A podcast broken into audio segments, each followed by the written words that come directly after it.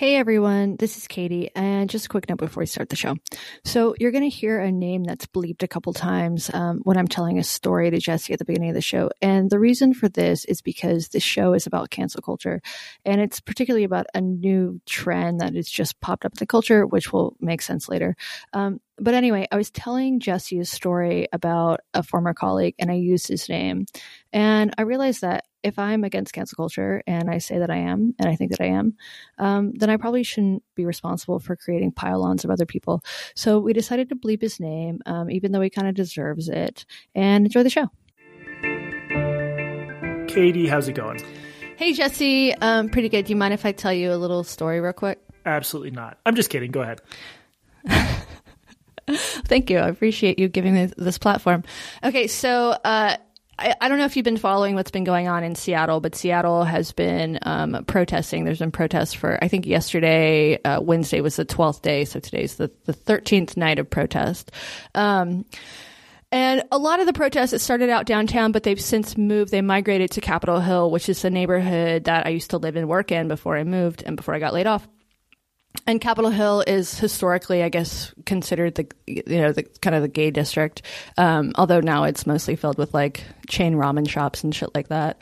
Um, but so Capitol Hill is is uh, there's a police precinct there, and so people have been marching to the police precinct, and there's been like lots and lots of chaos. Like the other day, someone drove into a crowd of protesters, and when the protesters and and I, there's like some fuzziness on whether this was intentional or whether this was a driver just like trying to get away from the uh, like trying to drive through the neighborhood or whatever. And these protesters apparently barricaded his car. Um, somebody like reached into his car and tried to stop him, and he shot the guy. And this all happened right in front of the stranger. So the stranger office is is right there at the corner of where all this this action has been, and like lots of confrontation with the police. I've been I haven't been there, of course, but I've been watching it unfold online, and it's just like it's crazy shit. I mean, crazy shit. From my office window, you can see just like tear gas oftentimes lots of battling. It's just wild to watch unfold. So uh, the police uh, actually ended up abandoning their their precinct um, that that was like a, a, a, block from the Seattle office the other day. So they so they totally abandoned this precinct, and this was this has been considered you know a huge victory for the protesters. So like where it said like police station or whatever, now it says like Seattle people station or something and they blocked off the street so there's this like six block radius that they're calling the Capitol Aut- autonomous zone so this is like free seattle they've like they've created their own their own little area that they are claiming is uh, is now exempt from the laws of the united states um, and I, am not sure how like what's actually going on there. I think it's probably some like folding tables and people giving out pizza and, and shit like that. Okay, so what you just like, described is basically a perfect society, as far as I'm concerned. I, I,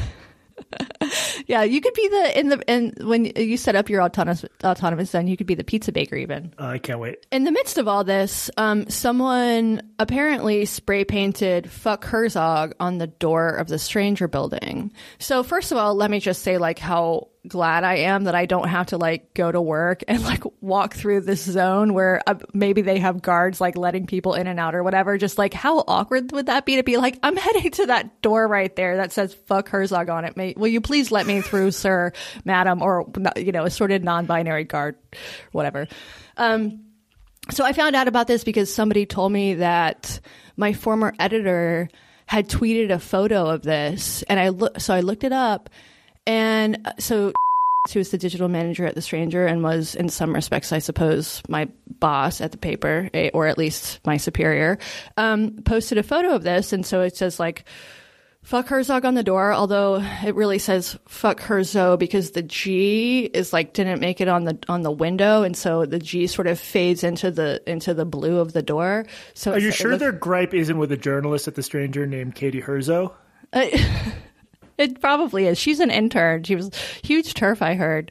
Um, so my, my former editor tweeted this and his commentary, uh, on the tweet was, she doesn't go here anymore. And I saw that and I'm, I'm not gonna lie, I was like shaking fucking mad. Like I had just woken up from a nap and I saw this tweet and I was just like, I cannot believe that one of my former, it, like one of my former colleagues would be this like petty and mean girl. I mean, like literally quoting fucking mean girls, um, for like in response to somebody graffitiing my name on a fucking building, which like, I don't know. I mean, I just, I'm just gonna say, I think it's weird that people are like targeting me. I'm just like a fucking like milquetoast liberal with like pretty normative views. Well, but that's the whole point. Is like you, you, it's like they target someone they think they can hurt. Like fuck, fuck Trump. Yeah, of course, fuck Trump. Right, right. So, um, it turns out that can't really hurt me because you know now we've started this podcast. So I tweeted a link to this, or I tweeted, I tweeted, uh, I retweeted. Um, and I said something about like, you know, this is like exactly the behavior I would expect from my former editor.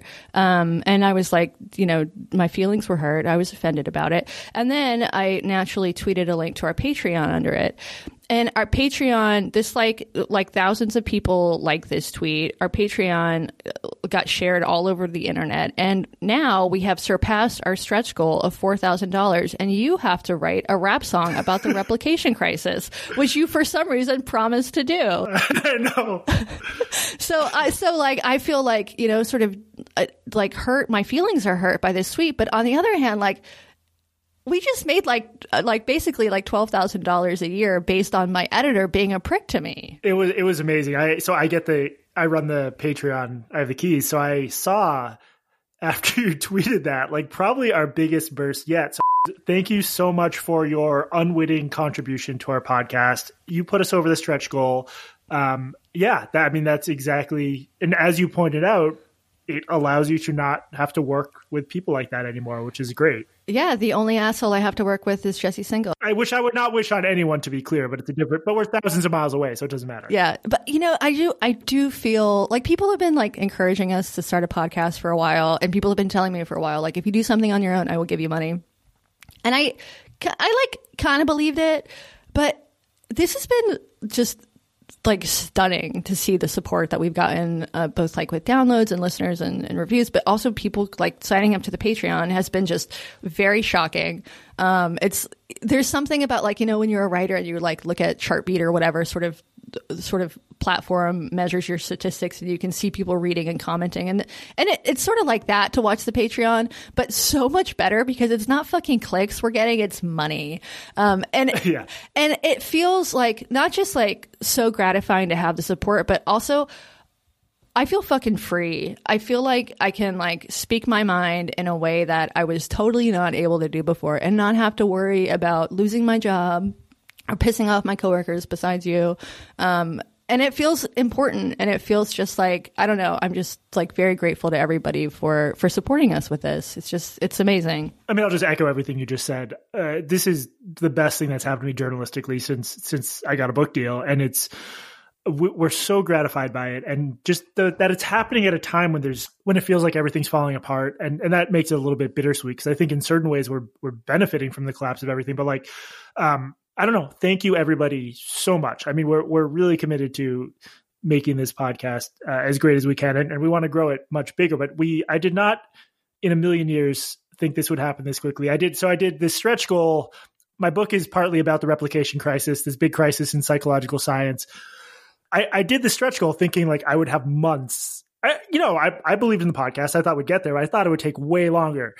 No, like less than a month in, we hit it. And um, I don't want to keep like you know comes i don't want to come across as gloating but we're, we're so thankful to you guys. Also like we understand five dollars a month is not insignificant especially right now. So like the free numbers have been amazing too. And if you can't or don't want to subscribe we really appreciate you still. And and just tell people about the podcast because every you know 10 people who are told about it one of them signs up. Yeah i mean we'll we'll get to the show show but but this is this has been incredible. Thank you guys so much. The hip hop song about the replication crisis let me get you guys like a, a, drop dead deadline for me to deliver that to you soon. It's it's going to be months. It's going to take a little while. I know you can't tell from my voice, but I'm actually white. and and this this often surprises people, but I don't have a huge amount of hip hop experience, so uh, I'll be uh, yeah, it'll be interesting to see what happens. But th- just thank you guys, thank you guys, thank you guys. Yeah, and if you can think of any anything that rhymes with replication crisis, Jesse's going to need your help. I'm so screwed. I'm just so profoundly screwed. This is going to be like this is going to be the 9/11 of cultural appropriation. I can't wait. Honestly, I can't wait. What should we do for our like big stretch goals? Like ten thousand dollars. Like what would that be? I mean, I think you should have to write a musical. I think you should have to write a musical. No, no, no, no, no. You're the you're the musical one. You're the musical one. Oh, you know what? If we ever I don't want to jinx anything. If we ever got to something like that, we would do something very big. So we will uh, we'll brainstorm off off mic about that Jesse will make pizza for every one of our donors. for every living American. Uh, all right, Jesse, what um what podcast are people listening to right now? You're listening to Blocked and Reported, the only podcast, and I'm Jesse Singal. And I'm Katie Herzog. What are we What are we talking about today? Okay, today we're going to talk about a a trend that has recently accelerated that someone in my DMs referred to as Me Too for microaggressions, and I think that's a very apt way of putting it. So, over the past few days, week, whatever time is a construct, especially in the in, during pandemic, um, and the ongoing cultural revolution, people across industries, across sort of like white collar industries that we follow, have started being fired for what uh, I think could mostly be described as, as racist microaggressions. Um, so, you know, last week we talked about James, or a couple days ago, whenever that was, we talked earlier about James Bennet um, from the New York Times who got fired or who was forced, who resigned after this uh, uh, this op-ed by Senator Tom Cotton was was published in the New York Times, which led to this massive outcry um, from the New York Times staff. Which, if you're interested in, you can go back and listen to our last two episodes. So after that, Adam Rapoport, who is the editor in chief of the uh, Bon Appetit, the food magazine resigned this week after a photo of him that his wife had posted on Instagram several years ago of he and his wife dressed in quote unquote brown face. They were dressed as sort of like Puerto Rican, like chola types. Maybe not Puerto Rican. I don't know. Maybe I'm going to get in trouble for assigning assigning a nationality to this. They were dressed in sort of like stereotypically Latino, Latina, Latinx um, fashion.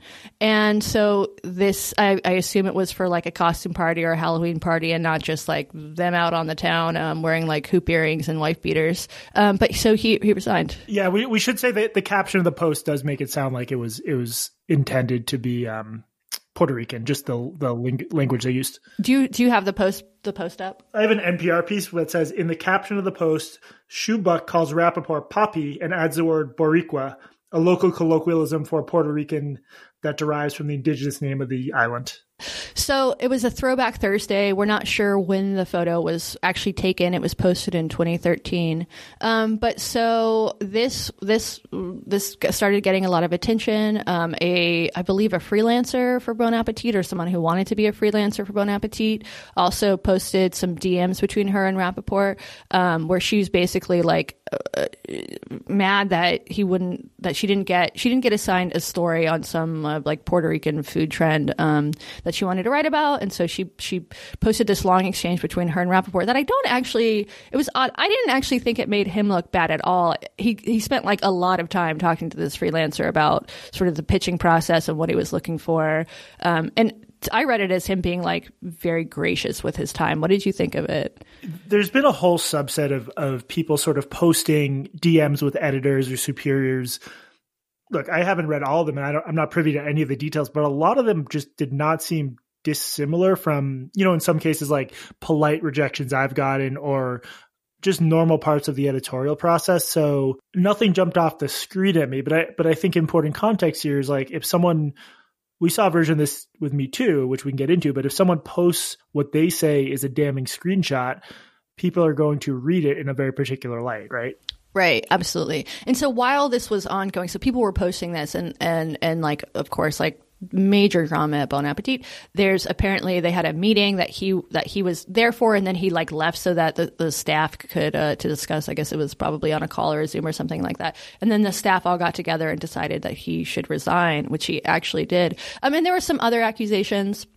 An assistant editor um, said that she was quote unquote angered and disgusted um, by the photograph, and she also said that. Um, that Bon Appetit had a history of not compensating uh, white editors as well, or I'm sorry, not compensating uh, black and brown staffers for like their video appearances the way that they did white people.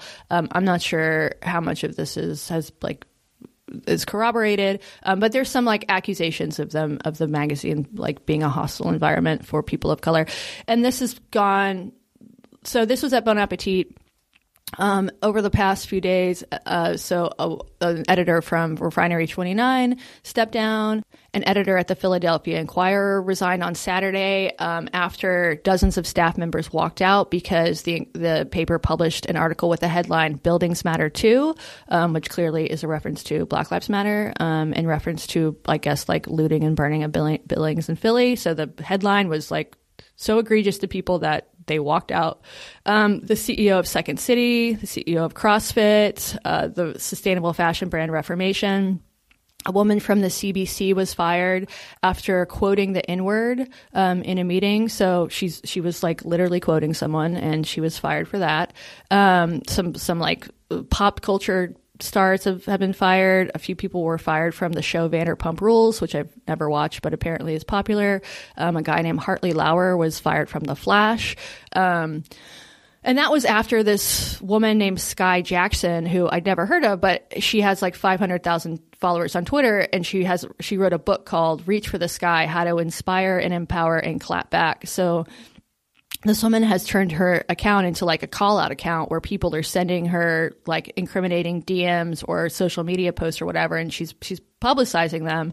Um, she, for instance, targeted uh, like a Yale freshman who, when she was 15, used the N word in like a, a, in some sort of meme or social media thing. Um, Yale like responded to this and said they were investigating this student for something she did when she was 15 years old.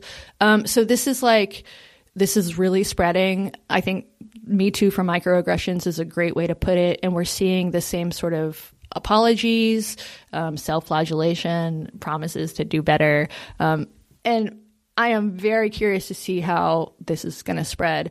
Um, so, Jesse, I, I want to make a, con- a, a, confession since like we're on air here, you know, and I'm not sure if people are going to come for me next. So I feel like I should just like get some things off my chest. Finally. In 1997, I sang along to the N word with the big during the Biggie Smalls song "Juicy" all that summer. Are you trying to ruin us? Look, Jesse, I just want to I want to get out in front of it before somebody digs up my old Facebook photos or something. Oh, my old MySpace. Actually, I guess it would be like Friendster before somebody goes into my Friendster. Um, and, that, and that's not it. I also have in the past asked people with foreign accents where they are from. I'm not proud of it, but I have done it. And probably my most serious microaggression between the year the years 1998 and 1999, I had dreadlocks. uh, more of a more of a crime against fashion than anything, as far as I'm concerned. It was a crime against fashion. I would tie them in knots like Coolio. So it was like Ani DiFranco meets Coolio. Actually, I so last year my editor at The Stranger um, asked me to write a piece about a drought dreadlocks. I'm not sure why he did this. There was a, a black man on staff was um, was writing about dreadlocks, and he asked me to write sort of like the white girl fashion crime um, piece about it and I had a picture that uh, a like there's like one one ex- picture in existence of me with dreadlocks, and I look totally fucking insane. They're literally tied in knots and uh, like sticking up straight straight up from my head.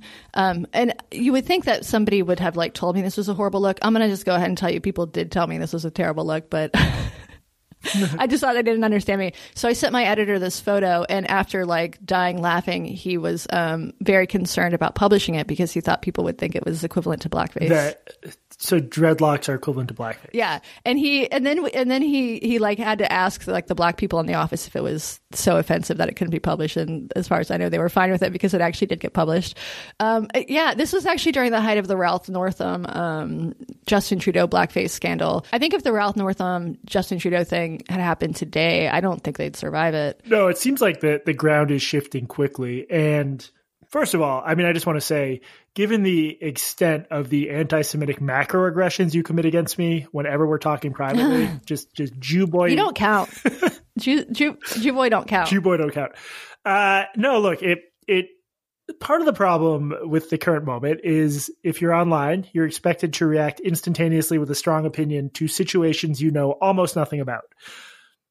I imagine that if you are one of the first people of color to start working at a traditionally white magazine or newspaper, I could really see that sucking in a lot of ways because you're likely to be from a bit of a different background. Journalism is a notorious old boys club.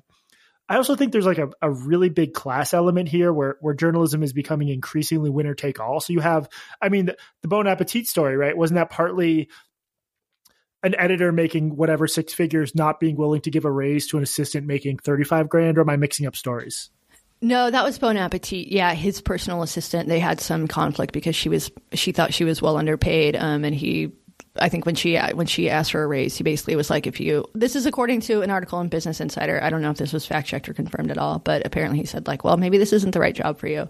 I mean, she called him out, and people just it's like really amazing to see the sort of power that low level staffers have. Um, you know, to get your CEO to resign over a over an Instagram post is real power. Yeah. Well, so I guess like I I would I mean, journalism's collapsing, so this is all difficult, but I, I don't really mind the idea of like the power shifting around a little bit. I guess it's just a question of do we want people fired over A, the dumbest photograph they ever took anywhere, because I just think that's going to backfire if that becomes a standard. And B, you know, what what does an actual process of justice look like? Because I think in a lot of cases, lower level staffers have had no recourse. And this was sort of like the whole thing with the shitty media men list is like you go from a system where people don't feel like they can tell anyone to a less than perfect system of informing people. I, I just am on principle opposed to the first, like if you're trying to get justice in a situation like this, to the first thing you do being taking it to Twitter to have Twitter chime in. I just think that's such a horrible idea. And I think there's, got to be some way to like at least try to do it behind the scenes. I'm not opposed like if someone's like something really screwed up is going on in your workplace and you've tried other means, but it's just the, the what's going on right now is insane. Like the kid, the Yale thing you mentioned, the woman with the 500,000 followers already wrongly identified one teenager supposedly who supposedly posted a racist meme, bringing him or her God knows how much harassment. So this stuff sometimes misfires. And I guess if I see someone posting a professional gripe about an editor and I don't know the full context, I just I don't feel like I should chime in on. I just I don't want to lose sight of the fact that there are I think journalism really sucks, but it sucks more if you're poor and if you're like right on the bottom rungs of it. And I think you're more likely to be on the bottom rungs of it if you're not white, just because there's like big correlations between race and, and wealth. I wonder about that. You know, you have a you have like it seems like the people who benefit most from things like affirmative action are not actually poor people of color, right? They're people of color who have means.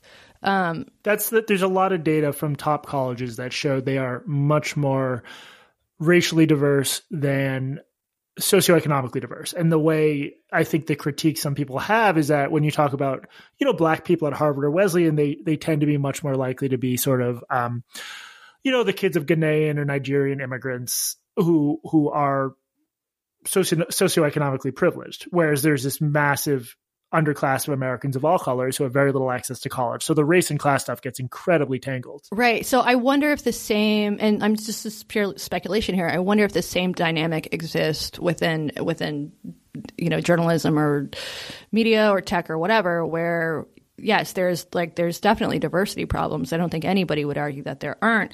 But if you're still getting from you know the small number of people of color who get these jobs, if you're still pulling from the from the, the most privileged of those groups, this is just pure speculation. I, I don't know if this is actually true, but there are clearly there are diversity problems in journalism, and a big part of that is you know. Um, the networks that people exist in, your ability to do unpaid internships, to like live in New York for a summer and have your parents pay for it or whatever.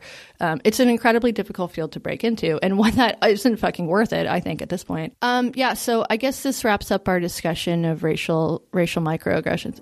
Oh fuck! Do you hear? Do you hear that? Oh fuck! Oh god! It's the Alison Roman alarm, isn't it? Yeah, we were hoping we wouldn't have to talk about this anymore, but um, when did this happen? Was it yesterday or two days ago now? Uh, this was I don't know. Time has time has ceased to have any meaning. Okay, this was the same day that at the almost the same time that Adam Rapoport at Bon Appetit was losing his job over this old uh, costume photo. Alison Roman. Um, it was also revealed by one Yashar Ali that Alison Roman also had an offensive photo in her past. So on June 8th, Yashar Ali tweeted uh, the following Amid the uproar at Bon Appetit, a source sends me this photo of Alison Roman dressed up as a chola from a party. Note her hoop earrings, fake tattoo on her chest, and her makeup unclear when the photo was taken. so in this photo, you see Alison Roman drinking out of like a red solo cup with a couple of friends, and she's wearing a white wife beater. You can see her bra underneath. She's got big hoop earrings. Um, it looks like she's like painted a birthmark on her on her cha- on her cheek, um, and she looks like a like uh, you know a 2000s party girl. Um, this was a costume that I have definitely seen before, and I think I um, I have like photos of people who probably called me out on Twitter um, or on Facebook in my phone somewhere um, of of people wearing this exact costume. Okay, so Alison Roman responds to this. She says. This incredibly embarrassing picture was taken in 2008. I was 23 and living in SF. This was my SF inspired Amy Winehouse costume for Halloween. It reads as culturally insensitive, and I was an idiot child who knew nothing about the world and how this would be perceived, and I'm sorry. Okay. like, uh, it makes me so mad that she's so like punch drunk now that she thought she had to apologize for dressing up as Amy Winehouse, which every single person was doing around that time. Right. And she just says, uh, so Yashar made a big point about how, like, no, she has like an old English, like, tattoo on her chest. This is not Amy Winehouse. I think it's possible that it was like Amy Winehouse meets Chola. Um, but I would also just like to point out that in 2008, this would not have been considered offensive to the vast majority of people in the United States. We blackface would have been offensive for sure, but dressing up as Amy Winehouse or even a chola, maybe it's inherently offensive to like turn someone else's culture into a costume, but we didn't fucking talk that way in 2008. And so just this this like revisionist history where we're judging actions of the past by the insane standards of what's acceptable today is so fucking dangerous and so fucking troubling. So I called Yashar out about this, and he sent me. Wait, can you can you give give listeners a little more information about what who Yashar is? Because I've always yeah. been intrigued by this person. So Yashar Ali is he sort of came out of nowhere. Um, I read an article about him a couple years or maybe a year ago that says that he's basically a wealthy, like his parents, I think, had a bunch of money and he worked in Dem politics. Like I think he worked for Gavin Newsom. He might have done something with the Clinton campaign, but he's become like friends with all of these celebrities. And I've also heard some some rumors that he's like maybe his story is like all bullshit. He's a grifter. I'm not totally sure what's true and what's not when it comes to him. Um, so uh, he, but he's this guy with like, let's see how many followers he has right now. Okay, he has uh, 62 over 62,000 followers. Um, he's contributed apparently to New York Magazine and HuffPo. Um, and he just, for some reason, he has like a lot of fucking power on Twitter. He's like, he apparently he like lived with Kathy Griffin for a while. He made friends with all these people and he just elevates shit now. And he also calls people the fuck out. So after I, I called Yashar out, he sent me a DM and we had a little back and forth. And let me just read a couple of these messages. Is it is this bad of me to, to read DMs? I mean, it's your call. I don't think they're off the record unless you say they are. Most people usually treat. I mean, it depends also what what you're about to read. He's not. Gonna, this is nothing inflammatory at all. He just defends what he did. He says, "Just FYI, that photo is on her social media. She's not dressed up as Amy Winehouse, despite what she says. She has large hoop earrings and a tattoo in Old English on her chest." And I said, "Why do you even care? These witch hunts have to stop. Shit was different 12 years ago, and surely you realize this. If we judge old behavior, behavior by today's standard, we're all fucked, and it's just not healthy for society. This is beginning to look like the Cultural Revolution, and it's deeply fucked up. It mystifies me that you're a part of this. I have no idea if Alison is Roman is covering her ass, and frankly, I wouldn't blame her. But I, Amy." Winehouse wore hoop earrings too, dude. Damn, you went you went after him. Yeah, there's more. Um, I said that he could stop this madness if he actually wanted to make the world a better place, but this is not how you do it. Um, I said something I believe about how if he really wanted to make a difference in uh, like in uh, about oppression, he should go to go to Kentucky and work to get Mitch McConnell out of office. I like I was mad about it, and then I invited him to come on the podcast, um, and he was totally noncommittal. Um, he said. Uh, when I start doing stuff again, I will. I've literally never done a podcast ever. Can you believe it? I've only done a few live radio interviews. So that was his response to my invitation. Um, I think basically the answer is no. But I actually would like to get him on the podcast or somebody who is a part of this this trend who's somebody who's a proponent of call out culture because I want to know what they think they're doing and what the purpose is and if they genuinely think that this is going to make the world a better place because I think it's making the world a much worse place. But I'm totally open to the fact that I could be wrong about this, and I would like for him or somebody else to defend this. It seems like a lot of stuff is going on that is not directly connected to police brutality or structural racism, or at least not. I mean, it's sort of like we talked about in a recent episode how a a disproportionate amount of trans activism has to do with these like sort of radical linguistic questions, and and that that really becomes the focus of the conversation. I think this ideally if people could like tamp this down it's just not there's definitely some i'm sure some real stuff is going to come out and there are abusive editors and again i got really mad when i read about that woman not getting a raise on $35000 as her company makes this big show of donating a million dollars to black lives matter it's like get your get your own yeah get your own stuff in order first Totally. people will participate in these pile-ons. I think there is pretty broad public sentiment against this idea of just digging through someone's old MySpace photos. And what was kind of gratifying was like everyone threw the middle finger at Yashar. Oh, is it Yashar? God, I've, I've been microaggressing him too by pronouncing his name. What have you been saying? I've been I've been calling him Yasher. One of us is microaggressing. I don't think it matters which. Yeah, He can come on the podcast and explain it to us. exactly. If you want us to stop mispronouncing your name, Yasher or Yashar, come on the podcast. Also, people mispronounce my last name all the time, and it's heartbreaking. People mispronounce my first name all the time. I feel you. Kati, Katai? Yeah. All the time. All the time. I get. I, I just. I was like. I. Twitter rarely makes me happy. I was happy watching everyone rise up as one and be like, dude, just come on. Like, we're really, really people are marching the streets. We're looking for old offensive Halloween photos. I was, I was mad at Roman. Alison Roman should also come on our podcast. That would go well for her. Yes. Shh, for her to just roll over like that, especially after what she's been through. But I guess what I found most interesting and annoying was uh, Yasher posted, he deleted the photo, but then posted this explanation that basically boiled down to, well, I thought it was relevant because of Alison Roman's pre-existing issues.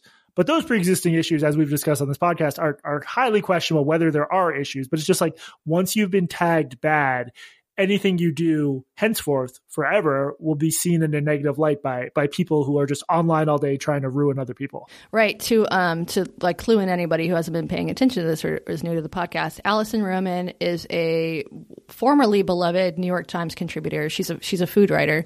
Um and she criticized Chrissy Teigen and Marie Kondo in an interview and she was like wildly reviled for being racist because she criticized these two women who happen to be non-white. Um lots of drama has has been has happened since then. Did you notice that after the Tom Cotton op-ed went up and all of these New York Times reporters were or contributors were tweeting in unison, um, this piece puts black uh, black journalists in danger. That Alison Roman was was one of them who tweeted it.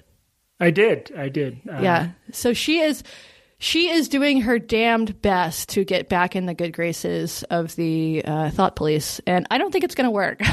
I don't. I don't think there's anything that you can do that will, you know, you can self-flagellate, you can wash people's feet, you can fucking ke- set your hair on fire, and I don't think it matters. Alison, just get normal friends. Like get friends who are not in media, who are not on Twitter. The reason I don't care when people get mad at me on Twitter is most of my friends are not online. And the reason I don't care is because I don't have friends. Exactly. Or just stop having friends. But like Yeah. uh, can I wait, can I speak directly to Alison Roman for a minute? Because she's almost Please certainly do. listening, right? Look, we all appreciate you. I don't know anything about cooking or cooking or your work. People seem to love it. When you respond to something dumb like what Yasher did by saying, Oh God, I'm so sorry, rather than saying something more in the vein of fuck you, Yasher. Why are you digging through my old MySpace photos like a pervert? You should call him a pervert. That's what you should have done you you make it you you normalize this crappy middle school tattling behavior. And i understand you've been through some stuff but you should have just said I, i'm not i refuse to be judged on some dumb halloween photo from god knows when. That's the end of my little rant to, Al, to our biggest fan alison roman. Where do you think this is go? I mean, are we going to have the equivalent of the like shitty media men, but it's racist media men uh, list go viral? there was already a version of that in the was it seattle or la theater scene someone just like created this list of of what like theaters that didn't get it and It was like theaters that hadn't made like a public statement supporting Black Lives Matter. Right. So so this is this very I don't try to throw the term neoliberal around much, but because like people just use it to mean stuff they don't like. But there, there, it's this neoliberal thing where all that matters is like what you say or what views you project, and it doesn't get much more thoughtful than that. And you can tell who's good and who's bad by like what they tweet. It, it's very individualistic, very geared at like not social pressure towards some good end, like actual work to dismantle oppression, but just toward like yelling at people because they won't tweet the right things. And we've both been getting a lot of notes from people who are just like, my online social networks are going crazy, and people have been like called out for not changing their photo or whatever. Right. And I just, I don't get this. Like, you know, I haven't, like, when George Floyd died, I was like, I watched the video. I was obviously horrified by it. Everybody's fucking horrified by it. But I also don't feel the need to, like, can, like, just performatively say like murder is terrible because a it's self-evident and b i try to only enter a conversation when i actually have something to add and i really don't have much to add on when it comes to things like police brutality and the you know the murder of anybody in the streets because i just don't have that much shit to add. Other people can like can can articulate the problems much better than i can and so it's not even necessarily that you don't support the cause. I do support the protests. I wish they weren't happening during a pandemic, but sort of broadly speaking, I do support people's rights to, you know, to to fight in the streets for causes that they care about. Um, even if I disagree with some of the tactics in this this particular movement, but I don't feel the need to just like stand up and say it just so everybody knows that I'm one of the goods. You know, it, like, and I think the pressure to do this. We've talked about this before. The pressure to conform is so fucking high right now, so high. Yeah, but I, I think maybe what's missing from that analysis is like just the sorts of people white liberals are. And and again, I'm talking about my own kind, but it's like highly educated, very opinionated, want to project concern with issues that don't affect us directly because we all live in like segregated communities and like and then so you you collide that with social media with everyone being inside not going about their daily routines there's a lot of people who are like lawyers and bankers, Democrats who now who now are, are experts on this stuff and, and are posting stuff that makes no sense that I read it, I don't know what they're talking about. I can't even decipher what they're trying to say. And I've frankly read and thought about the stuff a lot more than they have and written about it. But it's like suddenly that this crop of of mostly white liberals is just like dominating the conversation. And I think that's something white liberals tend to do because we're all taught we have incredibly important ideas and we're so interesting and nothing could be more fascinating than the content of our own mind. So a lot of people maybe should just quiet down a little bit. It says I, the guy on the podcast who just increasingly talks for a living. Right. I I get uh, this sort of essentialist like white people need to shut the fuck up. I don't like that. Um I don't like anything that's just sort of this like race based policy in terms of something like that. I get it. I understand like white liberals have dominated the conversation for too fucking long and oftentimes are extremely annoying, especially the ones in my fucking feed. Um, but, well, but, that, but, I'm saying something slightly different. Like I, so if if white liberals were posting stuff that I thought actually uh, was thoughtful or reflected black public opinion, Instead, it's a million people posting about how Robin DiAngelo's book changed their life. And Robin DiAngelo's book is itself written like she's never interacted with a real life black person who's not an anti racism trainer. So it's, it's the, I agree with you. I'm not going to go the like, white people need to take it like no everyone can talk everyone has social media block someone if you if they talk too much but it's more just like this very um highly it's like a dunning-kruger thing with this very uh, someone with educational credentials thinks they can just wander into this conversation and, and shout something meaningful, but they can't. Um, speaking of Robin DiAngelo, I got a text message the other day that said this uh, entire time I thought Robin DiAngelo was black, um, which I think is probably like a very common thing. And like my social media feeds are all people telling each other to buy this book, which was actually written by a white woman. White Fragility is the name of the book. We've talked about it on I think every podcast now. Um, but, you know, the most famous D'Angelo that I can think of is indeed a black man. I think that's probably his first name and not his last name. But you can see why people would just assume that by buying this book, they're supporting a woman of color. Well, bad news, you're not. You're giving your money to a white lady. And this is the sort of thing that, like, I, I don't personally actually care about. But the people who buy her book, I think would probably are the sort of people who care about who think that they're doing something like virtuous by by reading this book and by supporting a woman of color. Um, so I posted on Instagram. I informed my my I, I like got back on Instagram so I could inform my friends that they all just supported a, a white woman, and it didn't go over well. It's just I won't get into it, but let's just say it didn't go over well. I keep I I've been meaning to write something about her, and it keeps getting I just have so much other stuff going on. But I'm gonna I need to write just like the one piece explaining to people how crazy that book is and how in many places you could really make a case this book is racist, like literally racist. It is bizarre. If you have ever interacted with a black person and then if you read Robin DiAngelo's book, you will not recognize her understanding of just like the diversity and humanity of black people in America. It's crazy to me this book caught on and I should stop ranting about it and just write about it. You should write about it and then you should you should talk more about it on, on the podcast. Um, we have talked about it probably too much, but it is like some of the like more it's a phenomenon number one on yeah, amazon. Yeah, it's crazy. yeah.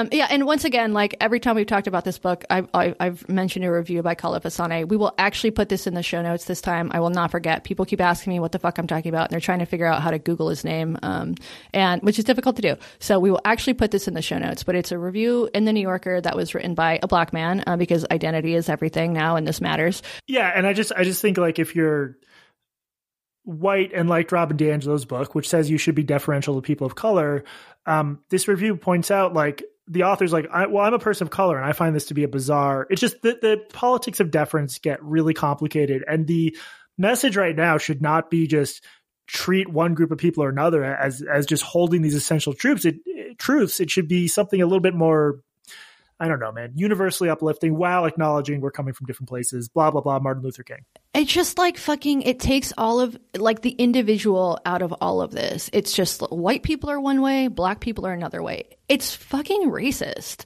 And it is like shocking to see this held up as the bastion of progressive thought when it is so fucking, it's racial essentialism. It is deeply fucked up there's a place early in DiAngelo's book where she says something like, um, you know, she's talking about offensive phrases. I don't think she calls them microaggressions, but that's what she means. She says like one of them is like, well, you know, respect really starts at home. You should treat everyone the same. And she says something like, most people of color reject that. It's like, really? Really? You think most people of color disagree with the sentiment? You should treat people the same and respect starts at home. I mean, she's talking over black people who she doesn't even render as actual humans, but just this like oppressed mass over there that exists only to be offended by or to educate white people. it, it is like someone, an, a shitty British anthropologist in the 18th century going to Africa and describing some distant tribe as like mystical and the incredible lessons they taught me about myself. I don't understand how anyone could read this book and, and think that this is an acceptable understanding of race relations. Dude, you are out of touch with the American public, my friend.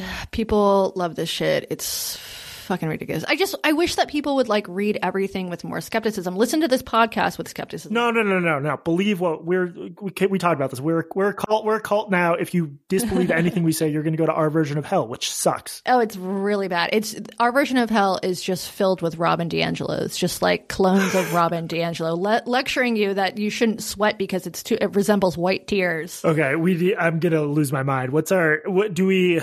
What was our verdict? What's our take home message on the the Me Tooization of racial micro and macro aggressions? Uh, I'm going to go with uh, a little terrifying. I think that probably all of us have microaggressions in our past um, that could get us in, in big trouble now. And I would like to invite you, Jesse, to confess your sins right now. My first job, my first real job, was at the Center for American Progress think tank, progressive uh, think tank. I worked for like this this online magazine and we would also go to colleges and do trainings like train student journalists and i don't know i was not qualified for that then barely am now. We went to a school in houston and i referred to um, people who had fled katrina to houston as refugees and they found that offensive and they were completely cool about it and they explained to me why they didn't like that. They said it made it sound like people from katrina were from another country. And it was I've often thought about that because the way they explained it was not like, "Oh my god, how could you say that? You're so ignorant." It wasn't it didn't feel like a pile-on, but it made me feel a little bit sheepish and that I should use different language next time without feeling personally attacked. So, you know, whatever you think about about that particular linguistic choice, um, you know, that was a microaggression. They they told me to do better, but in a non-obnoxious way, and I I stopped calling um, people who fled Katrina refugees. Sorry, that was a more earnest answer than you were looking for. Uh, no, earnest is fine. Earnest is fine every once in a while. This is where your earnest quota has been filled up for the day.